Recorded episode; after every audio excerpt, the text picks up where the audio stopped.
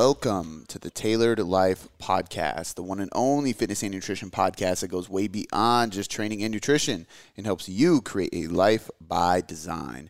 I'm your host, Cody McBroom, and with me is my co-host, Travis McQueen. And today we got a Q&A.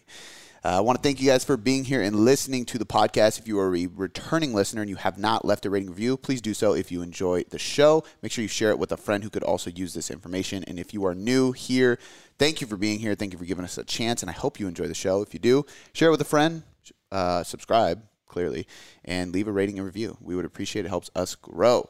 Um, just dropped two new blogs on the uh, website too if you guys want to go check those out. Uh, one is called HIIT versus LISS. What is the best strategy, uh, cardio strategy for fat loss? And that is written by Dr. Brandon Roberts, the chief science officer on our team. And I wrote a blog, uh, and this is the ultimate clickbait here. The ultimate, ultimate, fat burner supplement stack. Ultimate. Ultimate. What did I say? Ultimate. Oh, well. Ultimate fat, fat burner su- supplement stack, which is like so fucking cheesy and anti everything we stand for. but it's not if you actually read the article because it's backed by science. And there's some very, very specific caveats. Um, it was like nine pages on Docs, Google Docs. So it's really in depth, and it's actually something I used during the photo shoot, and it actually works. I'll probably record a podcast about it too. Um, but it's something to use at the tail end of a cut. So if you're interested in something like that, it is a good read.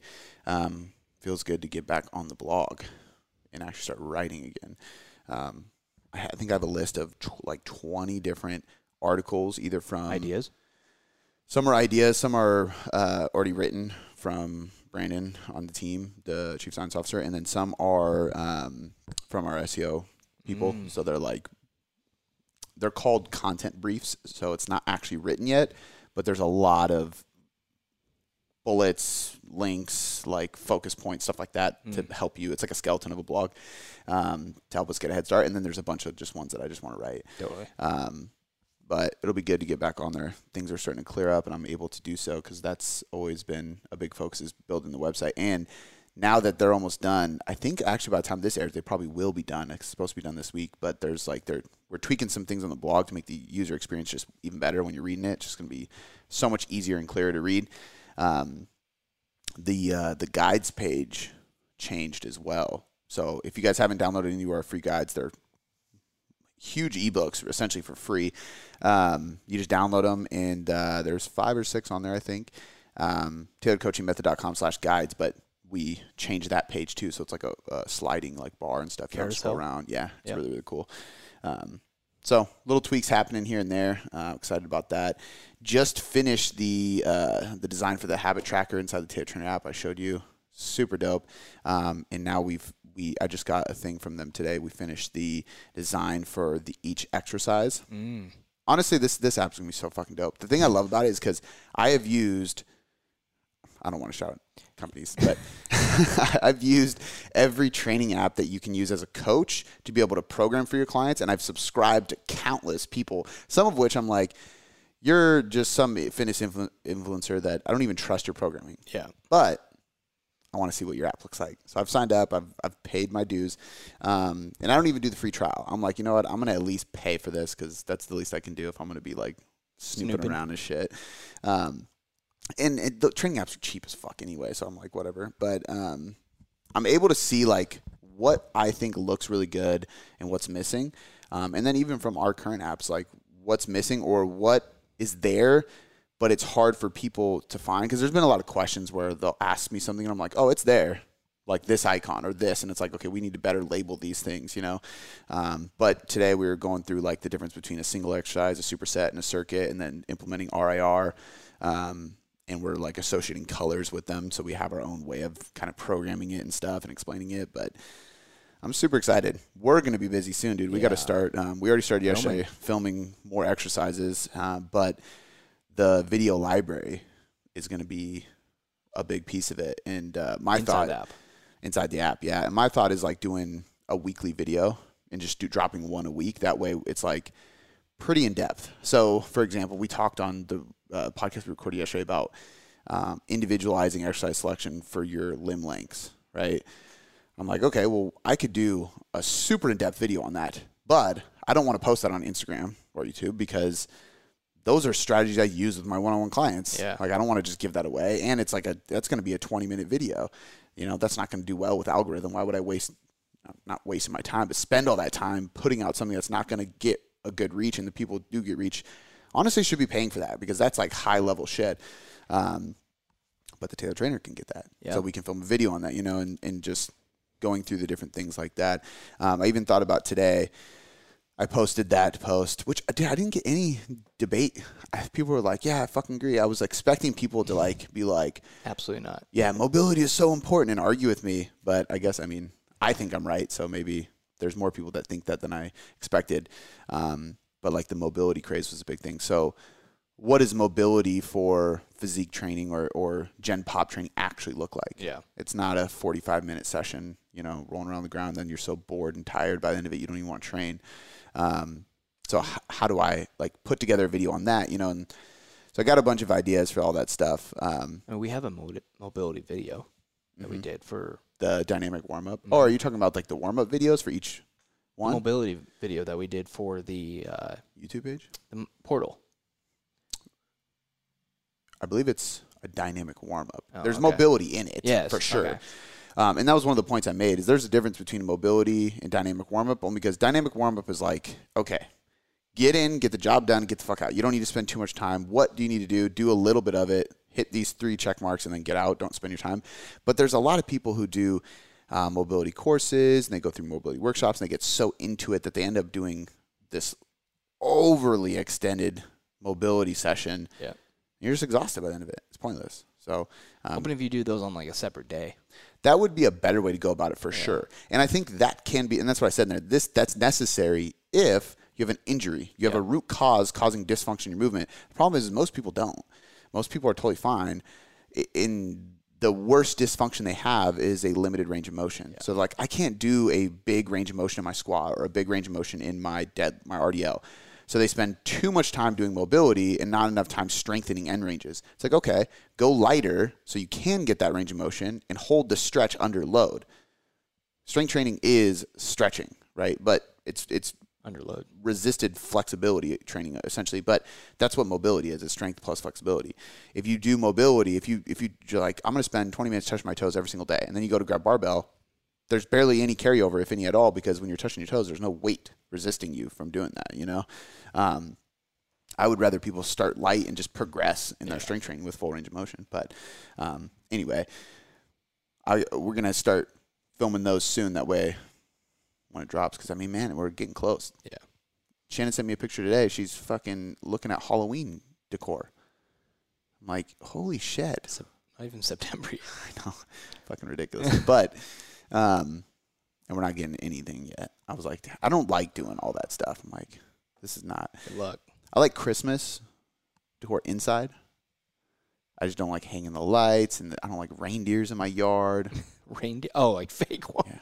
Yeah. We had like four reindeers and a sled in our yard last year. Oh yeah. and a projector into the. I mean, when you have a kid, it just starts getting crazy. But um, the the the shitty thing about that is, I mean, Ju- July was the first month of summer for us because June was so shitty. I feel like it's like, damn, summer's already over. Yep. We got like, I don't think so. I think it's it's going to be going until mid September. hopefully we have a late summer. Yeah. yeah, I hope so. Uh, whatever. All right. Should we start some questions? Yeah, we should probably do that. All right. Uh, we are going to start off. The first one is from Erica. It says, my, he- my resting heart rate used to be at 76. Now that I am more athletic, my resting heart rate is about 65. Does this mean I bet I burn less calories and have to eat less now? My Fitbit tracks my calories burned each day, and it seems to be low. Yeah, so this is uh, a highly complex um, topic, scenario, situation. So I'm going to kind of give the cliff notes because otherwise it would be a whole podcast. I mean, if we, and I did, I, I've done an interview, it's been a while, so it's an older episode, but um, if you search uh, in the podcast for my episode with Dr. Mike T. Nelson, all we talk about is HRV, heart rate variability. Um, and I also have an episode with Joel Jamieson that we touch on our heart, uh, HRV because he owns, um, uh, what is it called now? It used to be Bioforce, uh, Morpheus. He's also the leading conditioning expert. So we talk a lot about aerobic conditioning, but both those episodes will do it more justice than me. But a few things here. Number one, um, your resting heart rate is one thing and your HRV is another. So an HRV score can fluctuate depending on what tool you're using. Um, right? If you're using Morpheus, you might have a score of 73. The I use, and this is a cool one for anybody out there who wants just a free, easy to use, and it's really good. Elite HRV. Um, it's a free app. You can pay for some stuff if you want to, but if you're just trying to check your readiness score, you check it in the morning with like a polar strap um, on your chest, check your heart rate, two and a half minutes, gives you HRV score. Uh, my HRV score was seven today versus 73 with, you know, there's different, I mean, really it's one out of 100 or one out of 10 typically, but um, your heart rate variability is the variability between heart rates. So, and this is where it's so hard to simplify this topic. Um, heart rate variability is a way to determine your recoverability, so your recovery score essentially. So if I have a seven, for example, seven is is good, eight is great, nine and ten is like you are fucking amazing.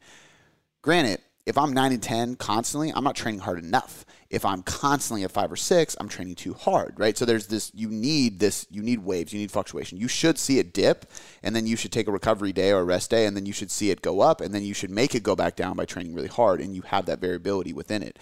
Um, there's also reason that if you see it go from four to eight or from eight to four, like these huge swings, even if it's going in a positive direction, that's probably not a good thing because it's too dramatic of a change. Either something is inaccurate with the reading or um, your programming is off and, and, you're having too big of waves or fluctuations. Um, but heart rate variability, again, is just your score. So, me having a seven this morning, I woke up, had a seven, it's good. My score means good. I can train pretty hard today and I'll be safe. Um, two days ago I was a six, and it was like you should probably go light. If it's a four or five, it's probably gonna tell me not to train, right? If it's an eight or nine, it's like max out today, like go balls to the wall. Um, it, it's doing this by usually good HRV apps and trackers don't just go off of heart rate variability. They will use other things. So my Elite HRV app connects to um, my Apple Health app. Um, I don't have my phone in my pocket all day, but I just add my steps in after my I use my tracker. Mm-hmm um, so my health app is connected to my Oura Ring as well. So I'll literally put my Oura Ring on now before I go to bed just to try to track my sleep. I don't wear it during the day because um, I think it's inaccurate for steps, um, and I don't train with the ring anyway. So it's kind of like, what's the point? Yeah. Put it on, go to bed, tracks my sleep. My the sleep from Oura Ring is more accurate than my phone on my nightstand. Which, if you don't, can't afford an Oura Ring or anything, you can actually just put your phone on your nightstand, and it will I don't know if it's using the camera or what, but it basically it, it, can see if you get up in the night and that'll it'll judge your movement and stuff. Trippy. Um, Siri's watching. Yeah. But um, the uh, Siri's inside you. Literally. And uh, so I will my sleep will get tracked in there, my steps will go in there. Um, both of those go to my Elite HRV. It tracks my heart rate in the morning, which gives it a variability. It uses all this to tell me what is my score, right? Yeah. If I want to take it to another level, I can add my strength training in. So I did a vigorous training workout for uh, strength workout for 45 minutes or an hour or cardio for 30 minutes like you can add those things in it tells you what your activity your recovery your sleep all that is right your hrv score is what's going to tell you how well you can train now the better your HRV score typically means the better um, and again, this doesn't just mean you're getting eights all the time. It means that your variability is improving. So I'm able to train really hard, sink it down to a five, and then I can recover quickly and get it back up to an eight within a couple days and train again. And I'm not at a five for days and days and days on end because I just beat myself to the ground. Yeah. So you can see it improve by progressing in strength and exercise and all that. But the higher the, the better the HRV score consistently, and the lower your heart rate, usually the lower your heart rate helps your HRV score go up it does mean you're getting more aerobically fit.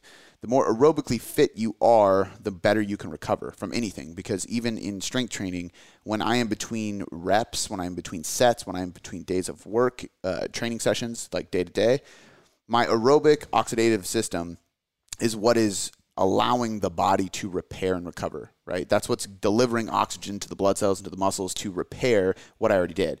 So if you are really aerobically fit, I could do a set of 10 and then be ready to do another set of 10 shorter, like quicker than I would have been if I was less aerobically fit, essentially. Totally. Um, even though it's a strength training workout. And this is why I think it's dumb when people just want to build strength, just want to build muscle, and they never do any cardio. It's like you should still do cardio for the benefits of aerobic fitness. You don't need to do all the time, but you need to do some.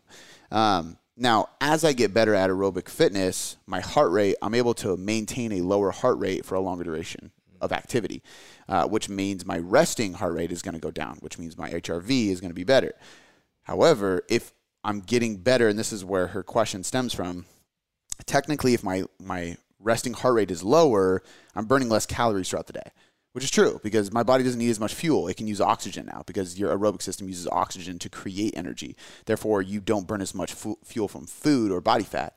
You're becoming more fit. You could survive longer, you could walk longer, run longer, train harder, all that. Um, so it's kind of a double-edged sword, right? If if I'm improving my fitness like I want to to to be more lean, more athletic, but it's improving my resting heart rate now, I'm burning less calories. Like, what's the problem here? Um, few things. Number one, the other so there, there's a compensation here because on paper that would make a lot of sense and it's somewhat true. However there's other benefits to fitness and training that lead to higher levels of caloric expenditure at rest and during the training session that outweigh that. So if what you're saying is true and it is uh, it, it is true. So if what you're saying was uh, a greater extent than the other benefits, then the people who are extremely aerobically fit would not be ripped. They wouldn't be lean. They wouldn't be shredded. They wouldn't be able to, you know, look the part. Totally. They would just be freaks on the field and just look, eh, you know, and that's just obviously not the case. So what essentially happens is as we get more aerobically fit, we're probably able to train more. When we can train more, we can build more muscle. Muscle burns calories. When we can build more muscle, we get stronger heavier loads burn more calories, builds more strength. Um, we can do better work capacity. I mean, we can fit more training into a smaller window, which burns more calories. There's a greater EPOC effect after that as well. So your uh, post estrogen exercise oxygen consumption increases after the session when you get more fit. Therefore, you burn more calories day to day. So the list goes on. So yes, you burn less calories technically, um, but that's a good survival mechanism and there's a lot of other carryovers from getting really fit especially aerobically that lead to more calories expended and it kind of counterbalances that. Totally. Um, in fact it counterbalances it and then some. There's more benefits than just outweighing or, or equaling out to the lower caloric expenditure because of your heart rate being down. Um, and this is also why it's important to give your body a new stimulus of cardio. So for example um, and again somewhat counterintuitive but it, it's it's like it, it all depends on what your goal is. If you're trying to get extremely good at running, you need to just keep running, right? But if you're trying to get a really aerobically fit and you want to keep burning a lot of calories or getting lean stuff, you shouldn't just run. You should run sometimes. You should row sometimes. You should pull the sled sometimes. You should do the bike sometimes. You should mix all of them together in a circuit sometimes.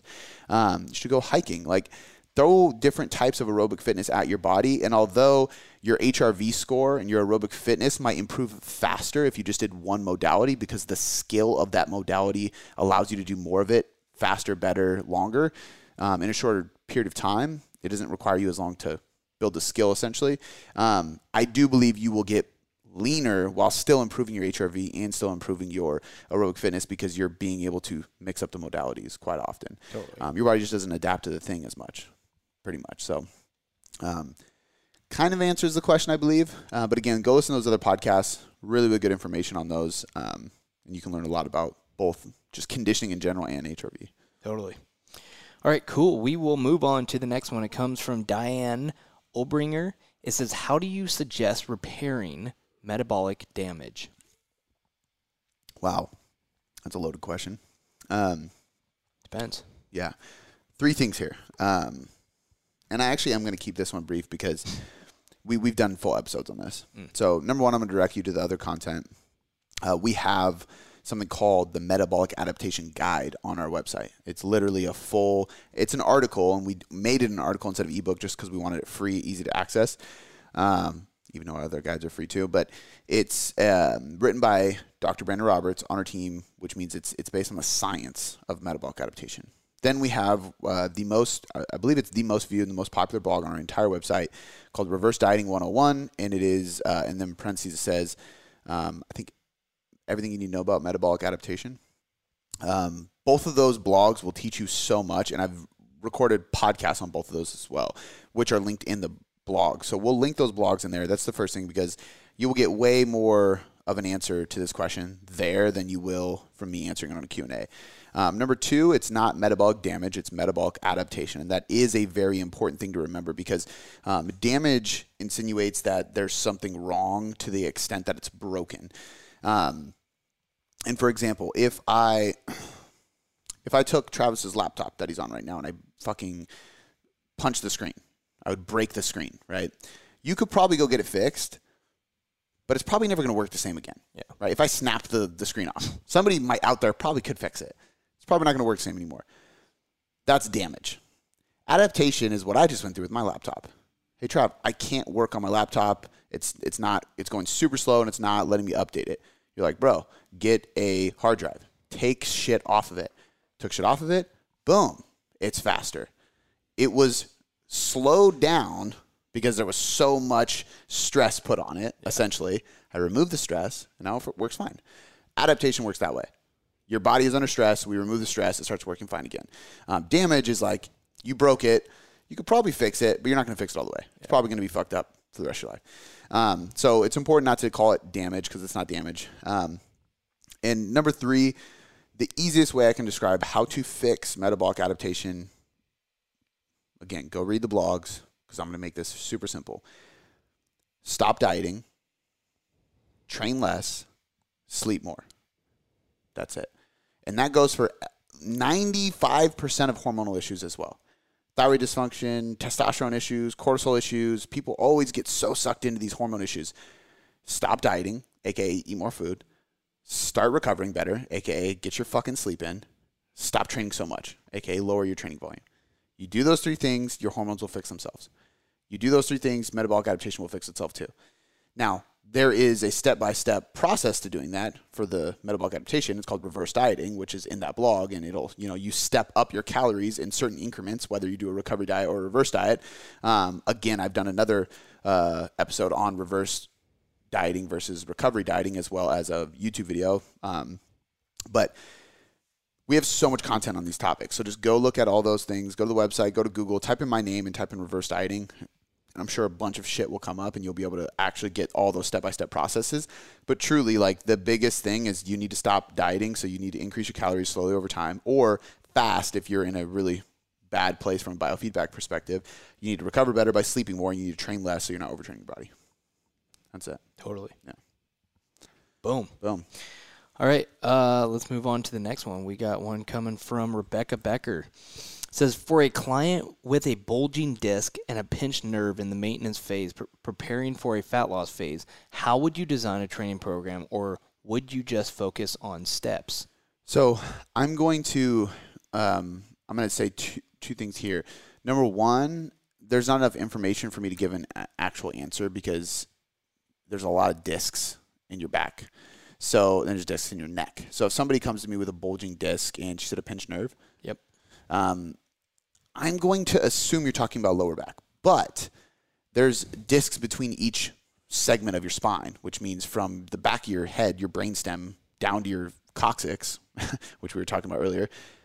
There's discs in between each and every one. So is this a thoracic disc? Is this a lumbar disc? You know what I mean? There's different parts of your back, and depending on which part of your back changes training. So if somebody has a disc issue towards their neck and between their scapula, I'm going to be focused on manipulating the upper body training so much more and how they're loading their lower body workouts.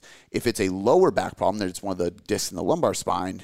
eh, I'm worried about them moving too uh, ballistically, so uh, abruptly. I'm worried about reaction time. I'm worried about um, bilateral anything with or without load. So there's different aspects of this, right? Same thing with the, the nerve. Um, but a lot of times people hurt their lumbar spine and have a sciatic nerve issue, which is all lower back. So I'm going to assume you're talking about that. Um, again, it, it's case by case. So there's certain people who have um, they're flexion intolerant. There's certain people who are extension intolerant, and there's certain people who are rotation intolerant. Um, if you really want to get into the weeds of this, follow Dr. Stuart McGill. He is the expert of low back anything. Um, he has a really good. I think he has two books. I have one of them. It's called something the athlete or something like that, but it's about fixing essentially athletes. And he took one of the world's strongest powerlifters from not walking to competing again um, through his his actually he invented um, I believe he invented the bird dog uh, I want to say he invented the dead bug but he has like the the Mil- McGill Big Three, so Yep. the curl up, the bird dog, and the um, side plank. Um, those are three things I would have this person doing. Uh, I would have them doing only unilateral training. I wouldn't have them doing bilateral work. Um, I would have them doing a lot of um, offset or ipsilateral, depending on ipsilateral would be if you're doing split squat, you're loaded on the side of like if I'm doing a split squat with my left leg in the front. Ipsilateral is when I'm loading the left hand next to my leg. Offset is when I'm loading the right side. Um, that's going to depend on are they better or worse with lateral flexion and rotation. Um, is it their core that's the issue? Is it their hip that's the issue? Those things like that. Uh, but typically, bilateral training is going to be very key. The Stuart McGill Big Three. This is a situation where we would want to do mobility because there's obviously a weak link somewhere that they need better movement. Um, but again, all those things can't really be solidified without an assessment. So I can't say for sure. Um, those are just the things I would throw out there so you start going down the right path of what to figure out. Um, but most of the time when I work with people who have low back issues, I'm I'm first trying to figure out are they flexion, extension, or rotation intolerant. And what that means is did this injury happen because they don't they can't flex their spine properly? So if you think about flexing your spine like a um, Jefferson curl, if you're standing up tall and you just round your back as much as possible to touch your toes, like your your spine should be able to round in a flex position. Um, is it extension? You shouldn't be able to extend too far, but you should be able to extend your back and lean back, right, in hyperextension. Um, or if if it's rotation, it's the literally the ability to rotate. One of those three things usually causes the low back issue. Usually, it's if it's a car accident, it's probably the the rotation because they get hit in the rotation when they get hit by the car and the car jerks side to side, uh, that caused the issue. When it's lifting, a lot of times it's extension or flexion that caused it. Um, but nonetheless, we want to figure out what those are. We eventually want to strengthen that movement pattern. Um, and in the meantime, we want to start doing very simple exercises to help that. And if you look at the bird dog, the curl up, and the side plank, it fixes all three of those. Side plank would help with rotation because it's an anti rotation exercise. The curl up is a controlled flexion exercise and the bird dog is a anti-extension exercise. So you're Totally. avoiding extension while working in a unilateral pattern. Um, so it's hard to say. I, I would be looking for that. I would be going to a lot of bilateral stuff um, and taking it very slow. I mean as far as getting them results yeah i'm probably leaning on walking and diet for fat loss and then just implementing slow but steady like bilateral training with some of these mobility drills. Um, and then dictating what I'm training them for based on the assessment. know? Totally. And there's different degrees of it too. I've had people that have had those issues where we could still do heavy floor presses and chest supported rows. They have no issues because it's not that bad. Other people, the second they grab a dumbbell in any position, it starts shooting pain. So it's like, how bad is it? You know? Damn. But wish I could help you more. All right, we will move on. We have one coming from just your average female. It says my question is about gym crushes. Not sure if I'm the one to. So there's this guy, and, and whenever I see him, I get the energy that makes me want to push harder, lift heavier, and I have never actually even had a conversation with him or said hello. It, it's just the energy that I get from being in the same position as this person. Is that weird? Am I crazy? Does anyone else experience this? Um, That's awesome. yeah, I don't. I, I don't think you're crazy. I think it happens. Um, Well, boost of energy. Yeah, I didn't. Uh, I think. I mean, there's. I think there's definitely something about, um, like being in the environment of somebody, you know, and knowing. I mean, shit. The first time I met Shannon, I knew. You know, it's like there's there's a energy you feel. Yeah. I'm sure. Um, You think this person at the gym's the one for them? I don't know. You got to go talk to them, and if if they're not, you got to change the gyms. There you go. Change gyms. After you give it your shot, and then you're like, oh it. shit. Gotta go 25 miles now. um, no, but I mean, shit. I was just at uh, Theo and Steph's wedding. That's how they. You know, I was Steph's trainer, hmm and there was some clear, hot and heavy tension between those two. And at one point, Theo was like, "Yo, I think you got to stop training Steph." I was like, "All right, find me a new client. it's my paycheck, bro." Uh, now they're married, have two kids. Touche. So um, it happens for sure, and I could feel that. You know, um, I, I met one of my exes, Kirsten. She was a Groupon client at the boot camp gym. Yep. There was energy It's a there. good, I just good place. you, if you feel it, you feel it. You you just gotta speak up. Yep. You know, who knows? I've never been in a mode where I'm like, yeah. now I can PR. yeah. you know, I don't I don't know. Like, I probably would be afraid to PR. I'd probably be like, I'm gonna choose a weight I know I can lift. Yeah. I only train upper body when she's around. Totally. So we are encouraging you to make communication with this Yeah. person. Make a move. All right, we will move on to the next one. It comes from Eric Williams. It says, I saw your supplement guide and it did not include CLA. Actually, I got a really good tip for the gym one. Hold on one sec. Ask him for a spot. I think that's the best way to go about it. How he spots you determines how go. he feels about you. That's good advice. You know what I mean? Because, like, for example, if you're squatting, is he, if he, and you could actually tell a lot about a person here too. If, if there's clear tension and he squats you underarm, which is what you're supposed to do, he feels confident. He's like trying to make move. But if he's like touching the bar, he's kind of timid. Yeah. Do you want a timid guy? I Yeah. don't know. You know what I mean? You can see what kind of guy he is. Also, too, like, does he touch you at all? Not in a weird way, but like simple brush Contact. your yeah, any contact, your Yeah. elbow, your shoulder, anything after you get done. Help you rack it and like intentionally kind of brush up against you. It's very easy to help somebody rack it without touching them. Yep. I do it to other dudes all the time. Yep. I'm very clear about keeping my distance. Um, but if they have tension, I think that would be the best way, Totally. you know? Or if he's too busy to spot you, Adios. yeah. He'll make time. Yeah. There you go. Good, good. All right, we will move on to the next one. This comes from Eric Williams. It says, I saw your supplement guide and it did not include CLA. What are your thoughts on this?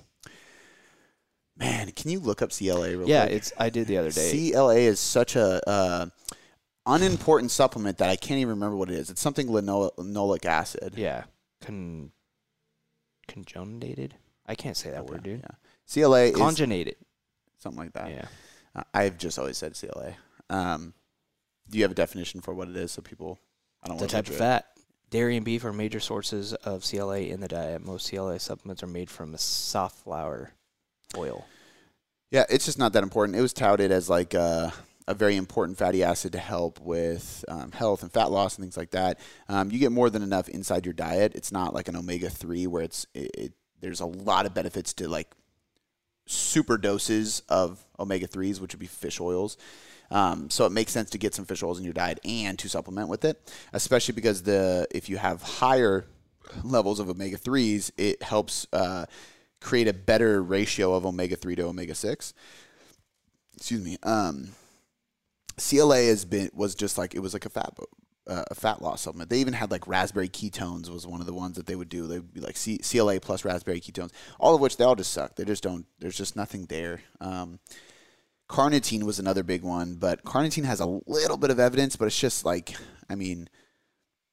There's even people who like literally, um, like enhanced bodybuilders who would like inject carnitine into their bloodstream. But that's how far you have to go for it to do any benefit. You taking a carnitine pill is really not going to do much. Um, if anything, it would be better as like a nootropic supplement than a fat agent. Um, but nonetheless, uh, there's a reason why it's not on our ultimate supplement guide. So the ultimate supplement guide for those who are listening is like a shit. It's at least thirteen thousand words. It's so long, um, and there's a it, there's a like table of contents and so you can go right to the supplement you want to look at and there's like drop down so instead of it just being scrolling for days it's like you, if you see BCAAs you want to read you click it and it pulls it drops down you can see the information about it it just makes it way easier to go through uh, but there's a lot of supplements in there all of which are either um, highly beneficial marginally beneficial or the research is kind of inconclusive so it makes sense to put in there cla is just not worth your time it's not worth your money no don't take it Totally. All right, we will move on. Uh, it's one from Brad Taylor. It says, "When do you know if it is time for a cut?"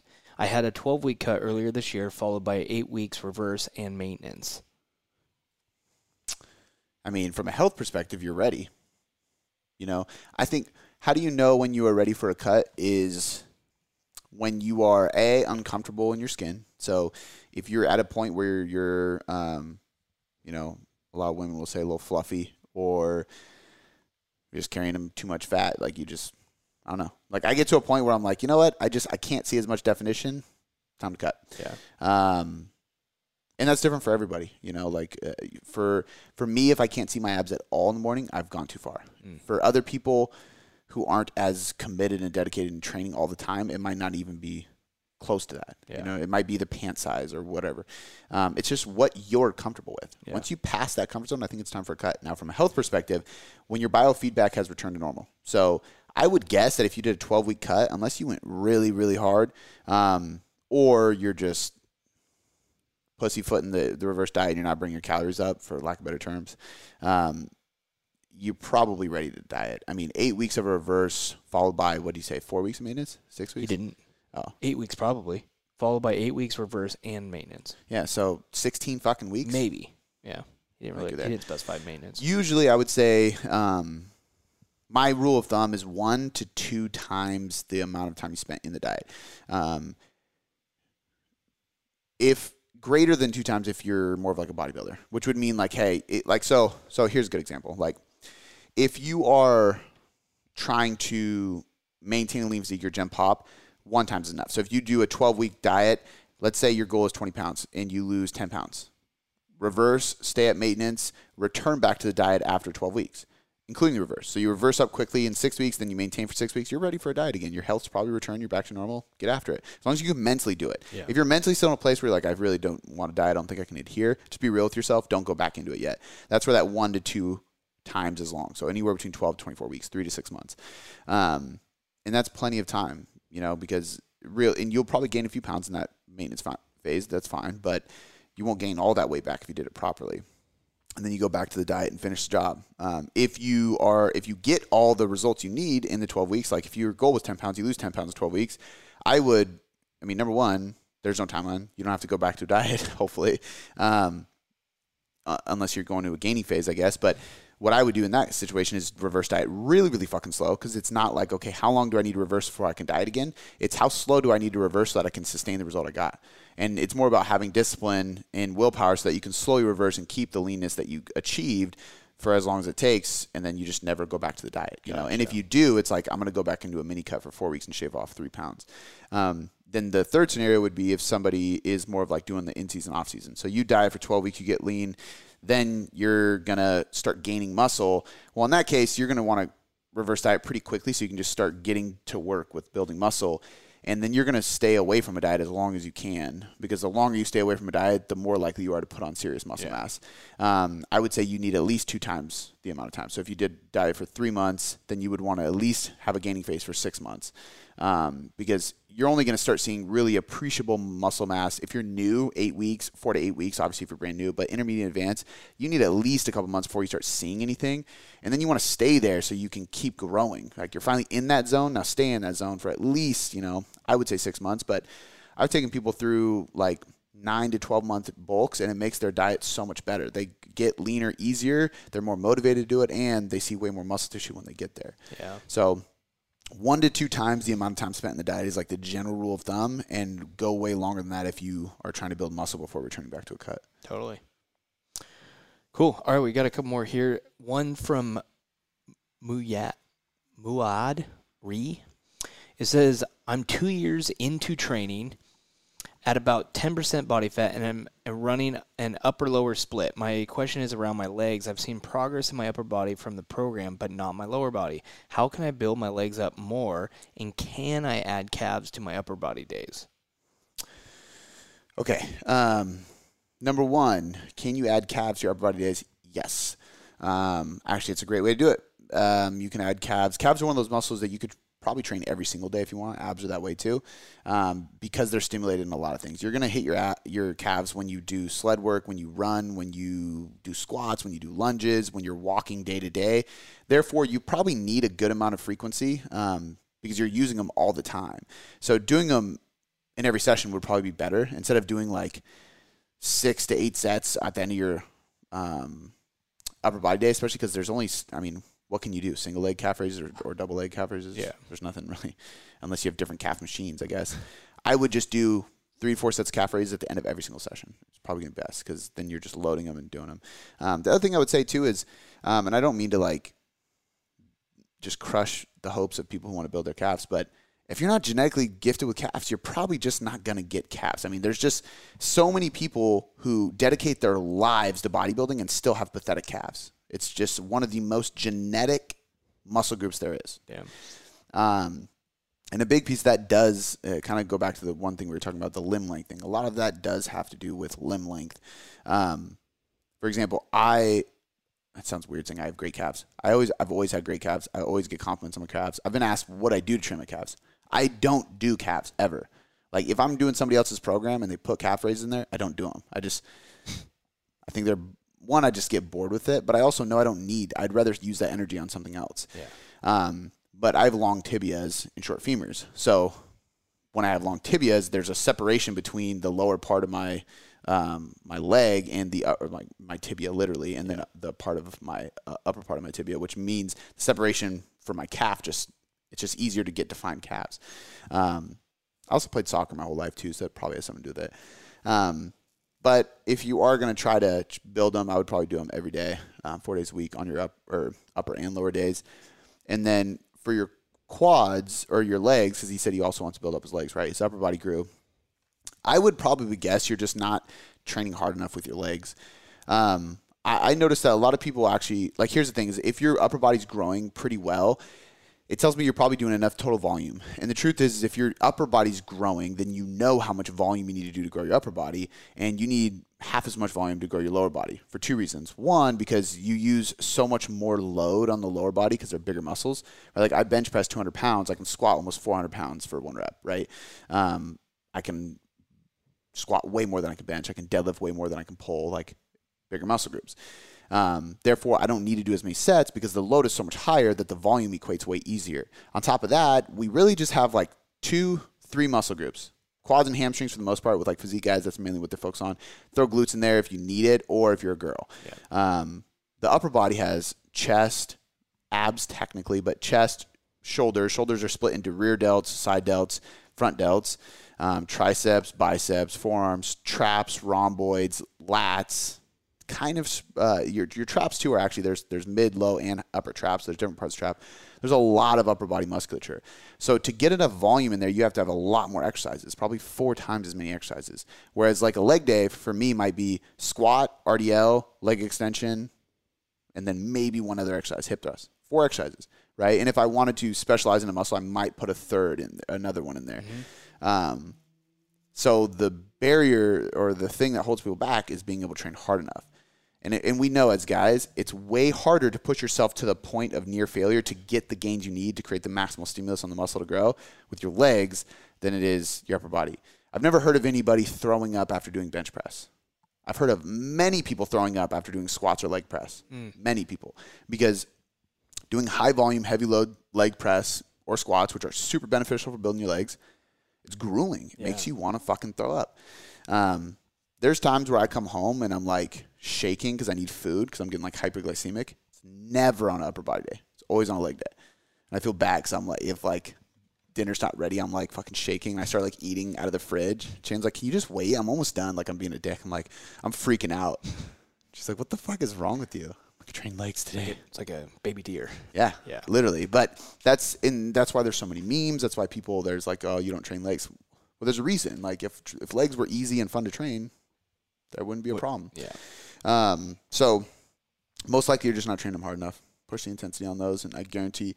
Um, and also, you got to remember too, pushing the intensity on there does one thing: it increases your effort. Effort is the biggest stimulus for growth.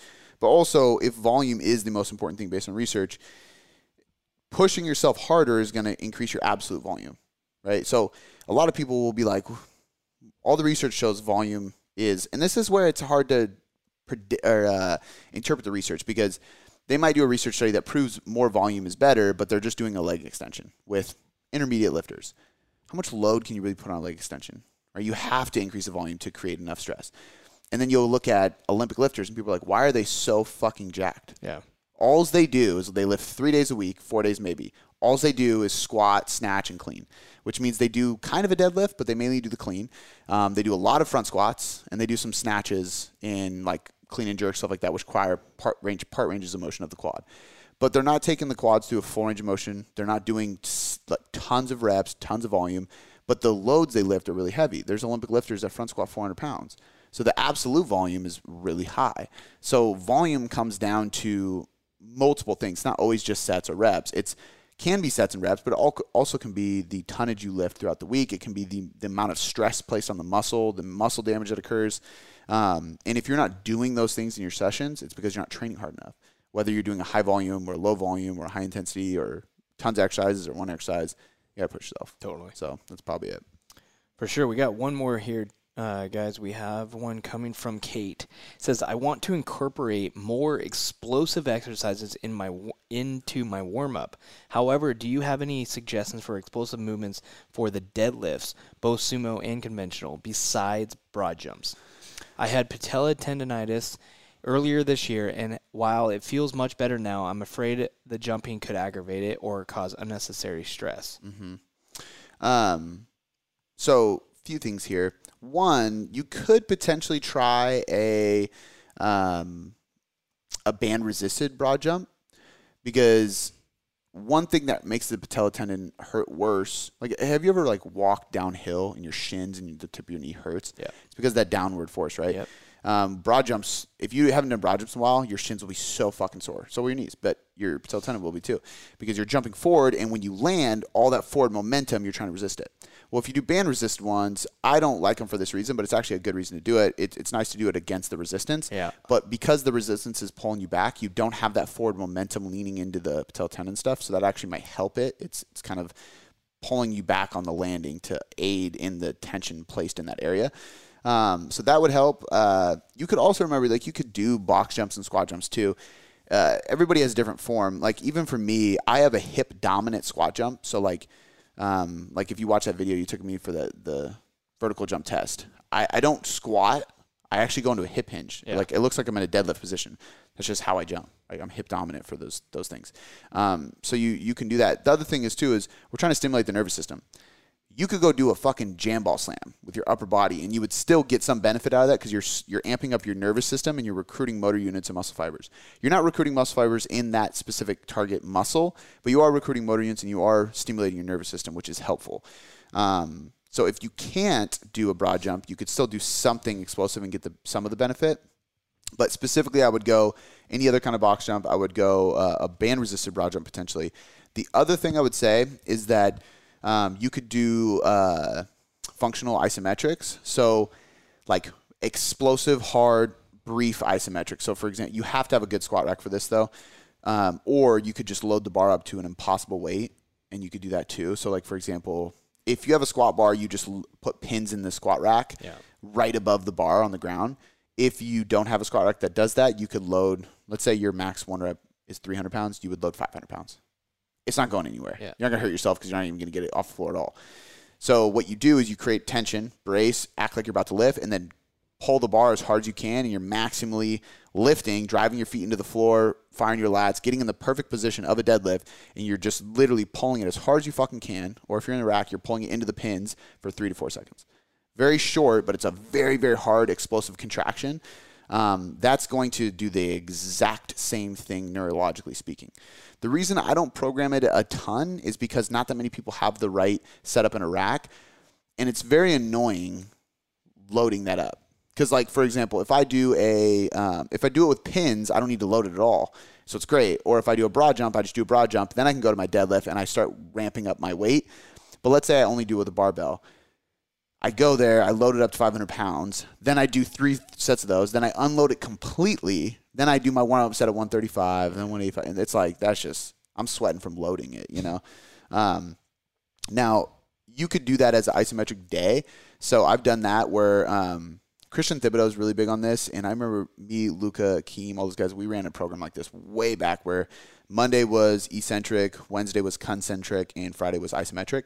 So we did bench squat deadlift each day. And Monday was like a really slow squat. I mean, like nine second negative, like literally so slow. And we had a guy with a timer, so you couldn't bullshit it. Wow. And usually you had somebody help spot you up because by the time you get to the bottom squat, you can't get up. It's so hard. And then uh, we do that with bench and RDL as well. And then on Wednesday, it would be concentric. So we would squat down and we would squat up super slow. Um, you can also do fast concentric, so you could be working on speed um, and pulling up super fast.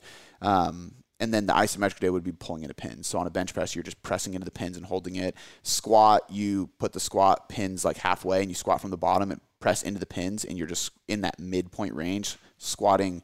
It's a really weird sensation because you're squatting as hard as you possibly can, but you're not moving and you're halfway through the movement.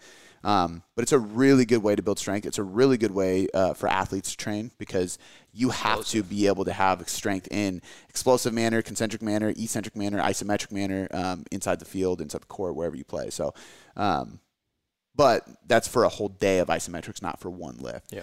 Um, but those are some options. They would all work. Awesome. So, um, no announcements today, guys. I mean, kind of already said them all. Check out the guides. Check out uh, firstform.com slash tailored coaching method. They got some new great products. Giantlifting.com if you want some racks that actually have pins um, and many things that add on to it. That's one of the things I actually like about their squat racks. You can kind of customize them. So I have different grips for pulling. I have different bars in different places for bands and chains and, and pins and stuff like that. Um, it makes your squat rack experience way better. Uh, so check out giantlifting.com. Use the coupon code TCM5. Of course, if you need help with your coaching, you want to lose fat, build muscle, get stronger, and live longer, you can head over to tailoredcoachingmethod.com slash online coaching. Uh, that's all we got for you guys today. We appreciate you listening, and we will catch you next time.